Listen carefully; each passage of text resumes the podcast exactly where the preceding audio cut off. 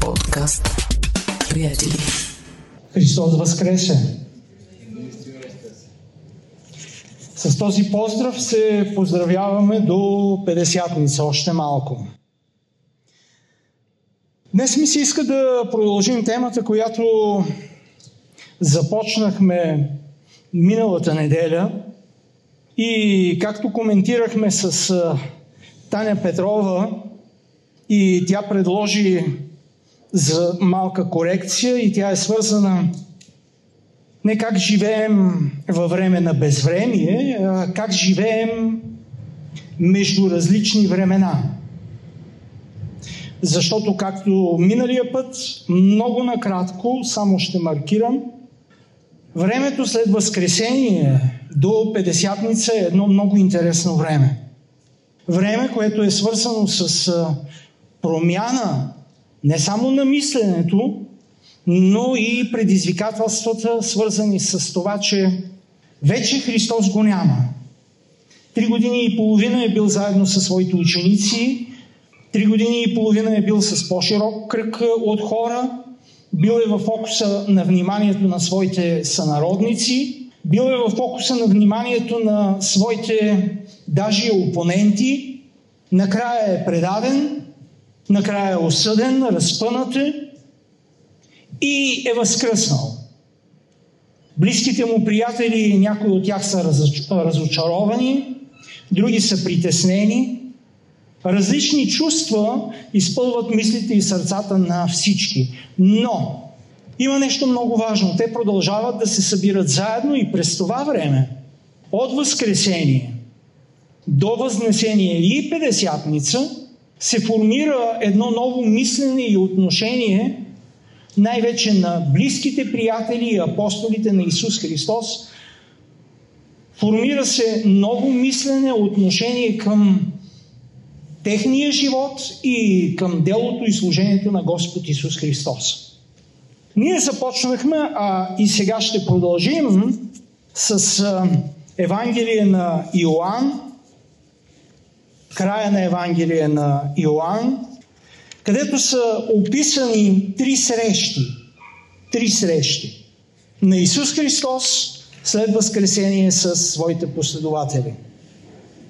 Иска ми се с последната среща отново да прочетем текста и тази среща я намираме в Евангелие на Йоан 21 глава. След това Исус пак се яви на учениците си на Тивериадското езеро и ето как им се яви. Там бяха заедно Симон Петър, Тома, наречен Близнак, Натанаил от Кана Галилейска, Заведеевите синове и други двама от учениците му. Симон Петър им казва: „Отивам да ловя риба“. Казаха му: „Ще дойдем и ние с тебе“. Излязоха и се качиха на ладията и през онази нощ не уловиха нищо. А когато вече се разсъмваше, Исус застана на брега, но учениците не познаха, че е Той. И Исус им каза: „Момчета, имате ли нещо за ядене?“ Отговориха му: „Нямаме“.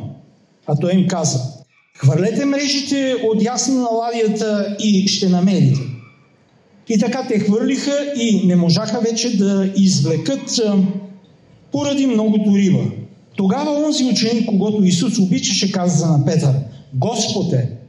А Симон Петър, като чу, че е Господ, навлече си върхната дреха, защото беше я свалил, и се хвърли в езерото. А другите ученици дойдоха в ладията, защото не бяха далече от сушата, на около 200 лакти, и влачиха мрежата с риба. И когато излязаха на сушата, видяха разтлана жарава и на нея сложена риба и хляб. Исус им каза: „Донесете от рибата, която сега уловихте“. Затова Симон Петър се качи на ладията и извлече мрежата на сушата, пълна с едри риби, 153 на брой, и макар да бяха толкова много, мрежата не се скъса.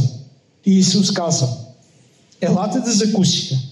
И никой от учениците не смееше да го попита: „Ти кой си?“, понеже знаеха, че е Господ. Иисус дойде, та взе и им даде хляб, също и риба. Това вече беше третия път, както Исус се яви на учениците, след като възкръсна от мъртвите.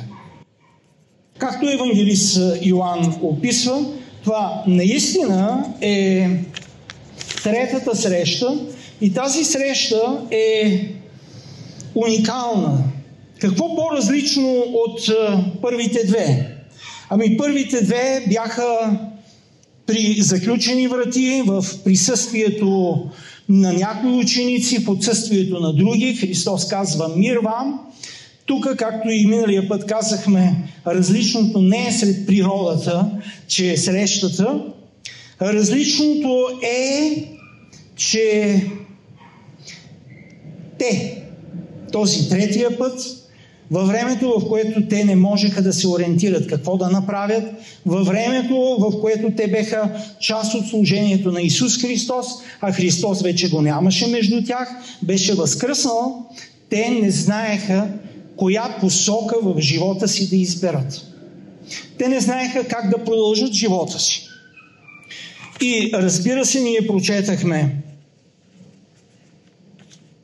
Симон Петър казва: отивам да ловя риба.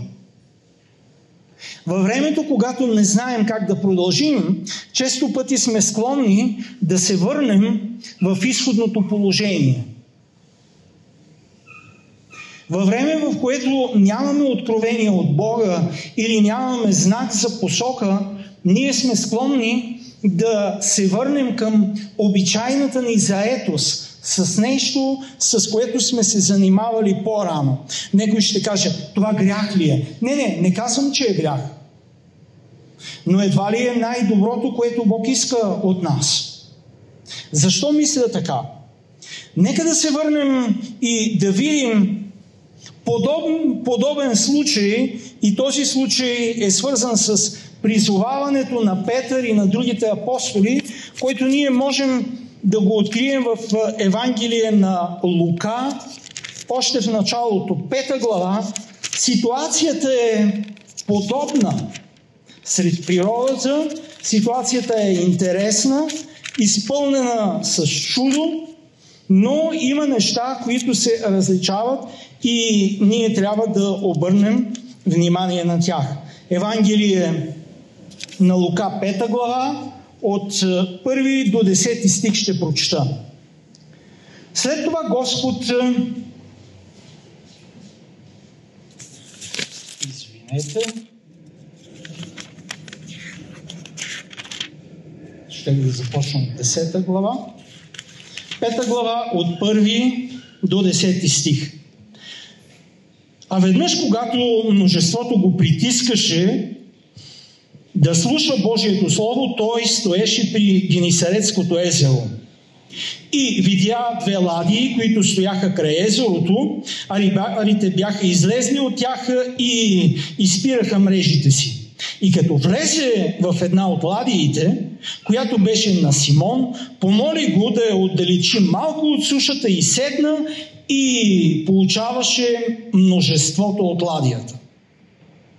След като престана да говори, каза на Симон: оттегли ладията към дълбокото и хвърли мрежите за улов. А Симон отговори: учителю, цяла нощ се трудихме и нищо не уловихме. Но щом казваш, ще хвърлим мрежите. И като направиха това, уловиха твърде много риба, така че мрежите им се прокъсваха и извикаха съдружниците си от другата ладия да им дойдат на помощ, и дойдоха и напълниха и двете ладии до толкова, че щяха да потънат. А Симон Петър, като видя това, падна в краката на Исус и каза: иди си от мене, Господи, защото съм грешен човек. Понеже той и всичките, които бяха с него, се смаяха от улова на рибите, които хванаха. Също и Яков и Иоан, синовете на Заведей, които бяха Симонови съдружници. И Исус каза на Симон: не бой се, от сега нататък ще ловиш човеци. И когато извлякаха ладията на сушата, оставиха всичко и отидоха След него амин. Две ситуации, които се случват в езеро, две ситуации свързани с улов на много риба, но две ситуации, които се различават във времето. Едната е преди 3 години и половина, другата е след 3 години и половина, след като Петър и другите му приятели са били част от най-близкото обкръжение на Господ Исус Христос. И отново те се връщат в изходно положение.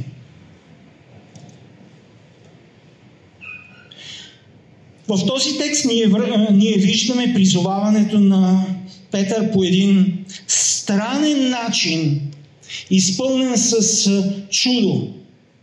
Първо, би трябвало да ни направи впечатление, че когато Христос казва на Петър да хвърли мрежите за улов, той се обръща към него и му казва: Учителю, цяла нощ се трудихме, същото, което прочетахме и след 3 години и половина се е случило, но има разлика в поведението.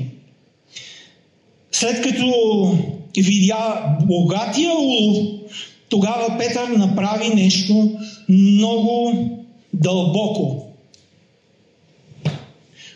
Падна в нозете на Исус Христос и каза: Иди си от мене, кой? Учителю, не.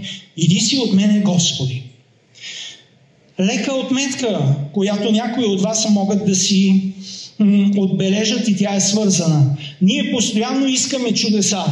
Защо чудесата се случват много повече в живота на новоповярвалите, отколкото в живота на хора, които вярват от по-дълго време?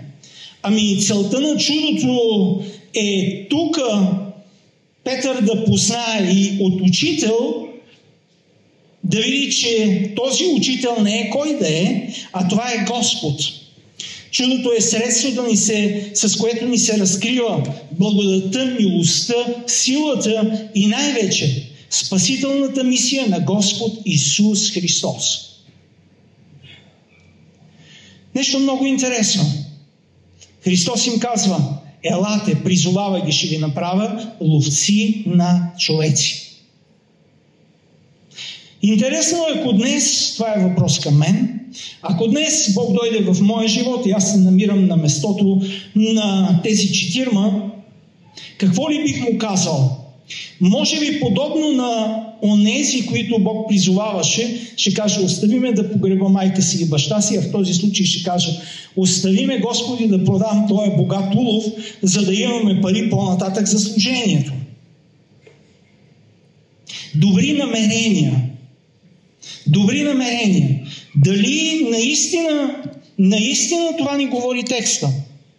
И като излекаха ладиите на сушата, оставиха всичко и отидаха след него. Много лека отметка искам да ви кажа. Често пъти говорим за откровения. Често пъти, дали са откровения или съчинения, моля да ми извините за по-острия език, не искам никого да осъдя, но ето един, как да ви кажа, един критерий. Когато имаш откровение от Бога, ти си готов да платиш цената и революционно да промениш живота си. Когато Господ те призовава, независимо, че 2 ладии са пълни с риба, че може да реализираш печалба, ти оставяш всичко друго, някой ще каже: има си хаз, ти ще станеш ловец на човеци. Много по-скъпо е, много по-престижно е да станеш ловец на човеци. Не знам. Но искам да ви кажа, че когато наистина има призоваване, истинско призоваване и истински отклик на този призив, човек е готов да плати цената. И тук е място да кажем амин, ако ни се иска да платим цената. Ако ли не, ще кажем както други, които Господ Исус Христос призоваваше. И той каза: да, чудесно е, ще те следвам, но остави ме да погреба майка си и баща си.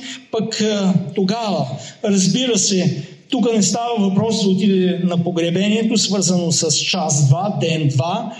Тук според културния контекст и традиция в Израел е свързано с това някой да се погрижи за родителите си, когато те са били в напреднала възраст. Не се знае те още година или две или три години и половина ще продължат да живеят. И разбира се, след това обстоятелствата и предизвикателствата на живота, дали са допуснали този, когото Христос призоваваше, да бъде негов последовател, е изпълнил своята мисия и е откликнал. Тук в Евангелие на Йоан, 21 глава, ние виждаме подобна ситуация. Виждаме чудото отново, чудото с риба, и този път вече реакцията на Петър е съвсем друга. Не казва: иди си от мене, Господи, аз съм грешен човек, но чудото се превръща в откровение за всички, борейки се с вълните и неуспешния улов цяла нощ. Тогава текста ни казва: този ученик, който Христос обичаше, Иоан, т.е., разпознава в чудото кой? Господ. И какво направи? Какво направи Петър този път? Остави ги всички да се борят с веслата и препаса се и искаше да достигне до Христос. Искаше пръв да отиде до Христос. Говорим за желание. Говорим за ентусиазъм. Говорим за инициатива, независимо от това, че само не знам колко, но в рамките на 2 или 3 седмици той беше се провалил ужасно.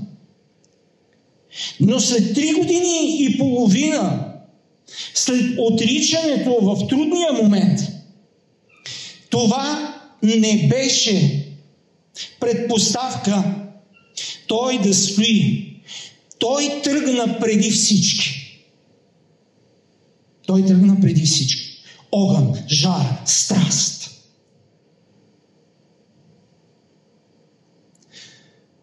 В нашия живот с Бога днес е нужно да си зададем въпроса: каква е жертва при следването ни на Христос? Има ли страст? Независимо от това кой съм.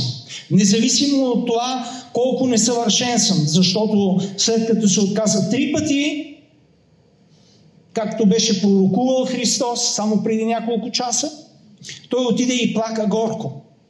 Не беха си уредили взаимоотношенията с Христос. Но това, че той се е провалил, не беше пречка да тушира страстта му към Господ Исус Христос. И днес следващия въпрос, втория въпрос е: има ли нещо, което тушира, угасва пламъкът ти, желанието ти, страстта ти? Не пръв, но веднага да отидеш при Христос. Елемента за конкуренция и съревнование не съществува. Водещия елемент тук е желание да видиш Христос. Или традиционно, рутинно, машинално. Ние сме това, което сме. Въпросите са лични. Ако не можем да си отговорим, би трябвало в молитвена тишина или общение да потърсим себе си. И аз съм убеден, че Бог ще ни даде откровение, за да видим къде се намираме. Защото между времето на Възкресение и времето на раждането на църквата и деяния на апостоли или действието на Святия Дух, това е време да видим къде се намираме ние. Дали се връщаме отново към старите традиционни занимания, или изпитваме себе си, и в това изпитване на себе си ние трябва да видим има ли посвещение, търсене, жар за Бога. Това не е загубено време. Това е време, с много големи възможности. И тези възможности са свързани с не само с призива, но тези възможности са свързани с ново начало, нова перспектива, и тя е духовно израстване в една нова среда. Духовно израстване в една нова среда, в едно ново време. И струва ми се, че не само литургичния календар, който ние следваме от Възкресение до Възнесение и Петдесятница, но мен ми се струва, че историческия календар, в който Бог е благоволил да живеем, 2023 година, несигурност на Запад, несигурност на Изток, несигурност в България, това е наистина време, в което ние трябва да се замислим и да видим в каква посока всеки един от нас ще тръгне и, разбира се, заедно като църква каква ще бъде посоката. Като че ли Бог мълчи, като че ли обстоятелствата са по-силни. Войни, земетресения, поредица, политически неуредици и несигурност. Време, в което ние сме склонни или рутинно да продължим, или да се върнем към занимания, които на пръв поглед са безобидни, но не истински занимания, свързани с това да търсим Бог, да видим какво е нашето отношение и да проверим посвещението си към Него. Духовно израстване в време като това и духовно израстване преди Петдесятница. Духовното израстване се ражда и озрява, брати и сестри, при определен вид съзнание. Съзнание за Бог, съзнание за мен и съзнание за света. Едно беше съзнанието на неговите близки приятели, на апостолите, когато беха част от близкия кръг на неговия екип. Съзнание, за което формираше едно отношение на гордост. О, на нас и бесовете ни се покоряват. Това звучи гордо, защото той им казва: отидете и благовествайте, Небесното царство наближи, изцелявайте болни, освобождавайте угнетени от дявола. И те върнаха се и написаха своя доклад.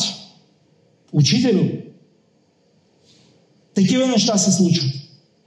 Христос им каза: не се радвайте на това. Малко ли е? Не е малко, но има нещо много по-голямо. И това по-голямото би трябвало и нас да ни радва във време като това. Във време на безвремие или време между различни времена, в които Господ ще действа според суверенната си благодат и сила. И това е: радвайте се, че имената са ви записани в книгата на вечния живот. Независимо дали сте участници в чудеса и знамения, дали не виждате по същия начин Христос след Възкресение, имената са ни записани. Дали в нашата лична, конкретна, историческа, индивидуална ситуация ти си болен или здрав, ти имаш работа или си безработен, ти си социално слаб или си богат. Важното е да знаеш кой си. И то не какво образование имаш, колко спестявания имаш, не какъв е социалният ти статус, а какъв е духовният ти статус. Радвайте се, че имената са ви записани в книгата на вечния живот. Амин. Духовното израстване. Определен вид съзнание. Кой съм аз? Кой е Бог? И света, в който живеем, това е нашата мисия. съзнание за Бог, съзнание за света, съзнание за мен. Това е личната ни мисия и призвание. А всичко друго вече е допълнително. След като съзнанието е необходима предпоставка за духовно израстване, тук е място да кажем кое пречи за развитие на това съзнание. И след като съзнанието се е появило, има нещо много важно, което поне в моя личен план е голяма борба и аз ще бъда максимално откровен. Съзнанието трябва да се освободи от диктата на религиозните предубеждения и от личния ни интерес. Ще повторя. След като съзнанието се е появило, след като съм в началото на пътя и знам моята мисия, имам съзнание за Бог, имам съзнание за света, имам съзнание за себе си, пред това съзнание застават предизвикателства и тези предизвикателства са свързани с това да се освободя от диктата на религиозните предубеждения. Нашата църква така го прави. О, ние така сме го правили от толкова време. Православната църква така го прави, католиците така го правят, протестантите така го правят, различните протестантски деноминации така го правят. Религиозни предубеждения. Само на мен ли ми оказват влияние? Радвам се на вас, че не ви оказват влияние. Да се освободим от религиозните предубеждения и личния интерес. И миналия път и сега казвам, когато учениците проповядваха небесното царство наближи, покайте се, вие си спомняте, че се появи. Нищо човешко и на най-близките приятели на Христос не им е чуждо. Появи се личния интерес. Учителю, ние, които оставихме тия и тия неща, какво ще придобием? Това е резонен въпрос. Но той не е резонен, ако ние сме развили съзнанието си за Бога. Защото вие си спомняте добре примера на апостол Павел. Социалния му статус, религиозния му статус, икономическия му статус. Всичко считам за измет. Само Христа да придобия. Тоест, след като съзнанието се освободи от диктата на религиозните предубеждения и от личен интерес, тогава съзнанието може да ни доведе до духовно прозрение и видим дълбоките духовни същности, които днес, тук и сега, поне аз не мога да ги видя. И това време, между две времена, е мое лично време. Това е моята борба. И разбира се, проповядвам онова, което ме вълнува. Проповядвам онези неща, с които трябва да се справя. Дано вие сте се справили. Или пък ако не сте се справили, това е предизвикателство, за да може да мислите за тях. И искам да ви кажа, ако сега не ви вълнува, може би след година-две някой ще каже, пази Боже. Не. Ако искате истински да служите, те ще дойдат тези предизвикателства и при вас. Съзнание за мисия.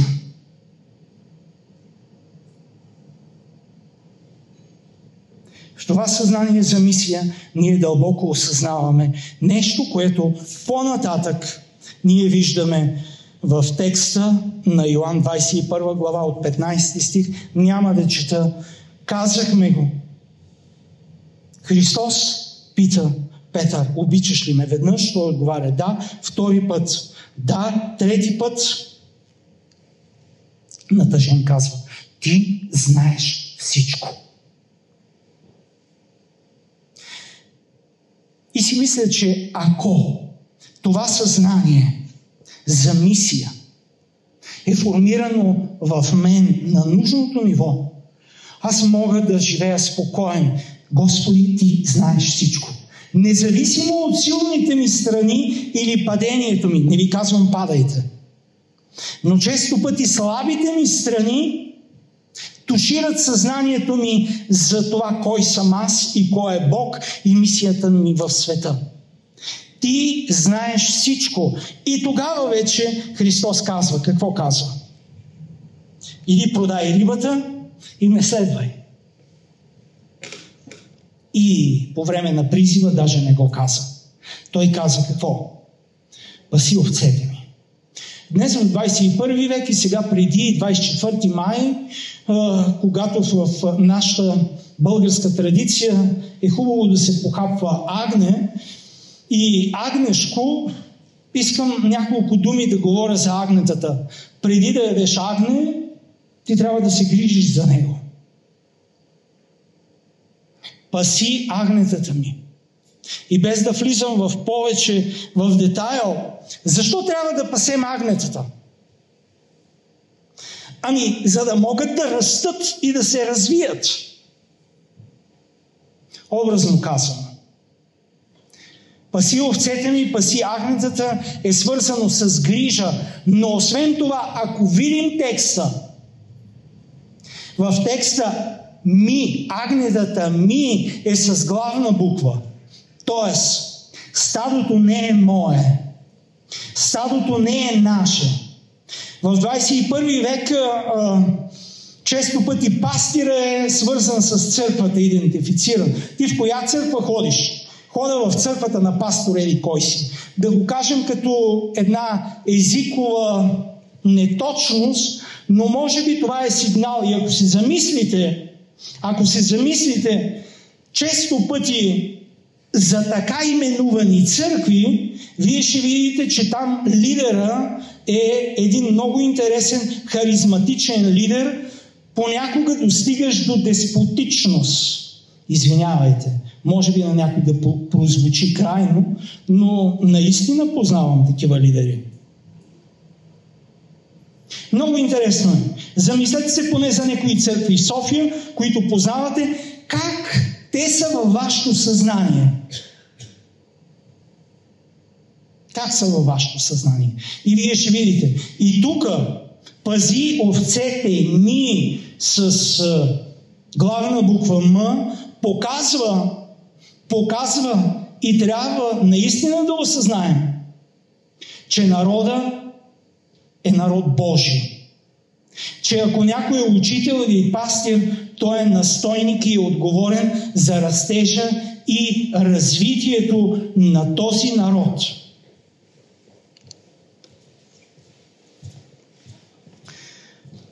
Как се реализира растежа и развитието?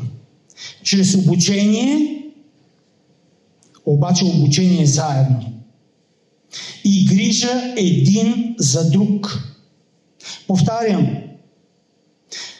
растежа и развитието, става въпрос духовния растеж и развитието, пасенето, отговорността ни, чрез обучение заедно и грижа един за друг. Къде става това? Някой ще каже в църквата, в домашната група. Коя е средата? И тук ми се иска да поговорим за една много интересна, позабравена културна форма, която все повече и повече намира приложение. Това е общността. И това е в гражданския и философския език, в нашия църковен език, това е църквата. Но правилно разбиране и по някакви пъти има тавтология, наричаме църковната общност. Църквата, тя е общност. Тя е общност. Но има едни много характерни изисквания за общността или за истинската църква. И, брати и сестри, приятели, света усеща необходимостта от общност. За жалост, ние все повече и повече не осъзнаваме необходимостта си от църква или от църковна общност, ако ви звучи по-добре. Добиват форми интернет, аудиовизуални и какви ли не. Форми на общност, но това е псевдообщност. Крайно го казвам. Ама интернет църквата не е ли църква? Не слушаме ли проповеди? Слушаме. Но само със слушане на проповеди нещата нямат своята функционална пълнота. В тази връзка, през 2001 година английският социолог Зигмунд Бауман издаде една книга и тя е Общността. Интересно е за мен нейното подзаглавие. Търсене на безопасност в несигурния свят. 2003 година е издадена, има я на български. Търсене на безопасност в несигурния свят. И тук моя въпрос е: намираме ли безопасност в нашата общност в 21 век? Църквата място ли е на безопасност в 21 век? Или е клуб по интереси? Или е място, където споделяме едни и същи богословски истини? Или сме симпатизанти на един и същи пастир, учител, проповедник, или най-малкото на една локация, която е близко до място живеенето ми, или имам приятели? Общността сигурно ли е място за нас в един несигурен свят? И завършвам с предизвикателство, което той е написал. Има цена, която трябва да се плати за привилегията да бъдеш в общността. Тя е невидима и не ни безпокои, само докато общността е мечта. Но когато ние започваме да реализираме тази мечта, тогава вече ние виждаме каква цена трябва да платим. И не се притеснявайте. Ние всички сме приели благодат от Бога. Ние всички чрез Неговата благодат се спасяваме. И искам да завърша с това, което е прозрял, дълбоко е прозрял апостол Павел в Първо Коринтяни 12 глава. Първо Коринтяни, 12 глава, от 12 стих. Защото както тялото е едно и има много части, и всички части на тялото, ако и да са много, пак са едно тяло, така е и Христос. Защото всички ние, било юдеи или гърци, било роби или свободни, се кръстихме в един дух, да съставляваме едно тяло и всички с един дух се напоихме, защото тялото не се състои от една част, а от много. Ако каже крака, понеже не съм ръка, не съм от тялото, това не го прави да не е от тялото. И ако кажа окото, понеже не съм око, не съм от тялото, това не го прави да не е от тялото. Ако цялото тяло беше око, къде щеше да бъде слуха? Ако цялото тяло беше слух, къде щеше да бъде обонянието? Но сега Господ е поставил частите, всяка една от тях, в тялото, както му е угодно.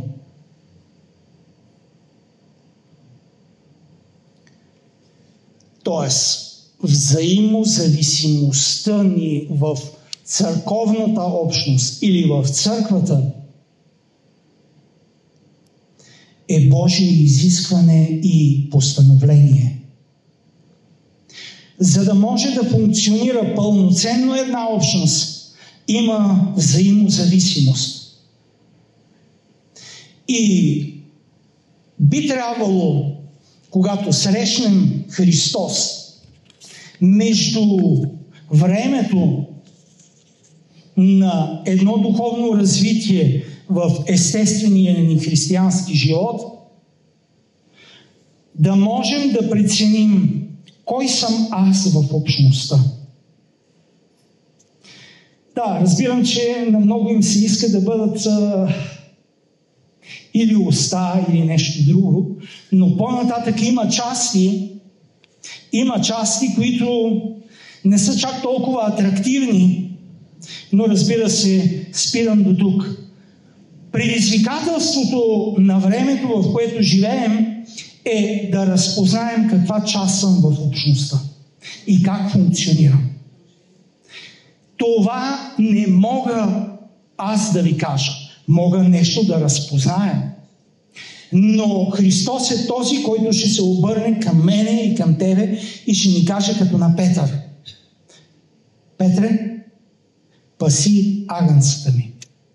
Грижи се за. Това не е загубено време, брати и сестри. Това не е време наистина, време на безвремие. Това е време между едно духовно състояние, което е свършило, и ново време на по-високо духовно състояние, в което Бог ни поставя. И в това време, докато чакаме да се реализира това ново състояние, за което Бог ни е приготвил, нека търсим гласа на Бога. Нека търсим откровение от Бога. Защото само Бог е оня, който ще ни възложи мисия, такава, каквато от преди създанието на света е приготвил за всеки един от нас. Не е загубено време, не се отчаивайте. Не е време на безвремие, а е време на усилено търсене на волята на Бога за това, което Бог е приготвил за следващите дни. Амин.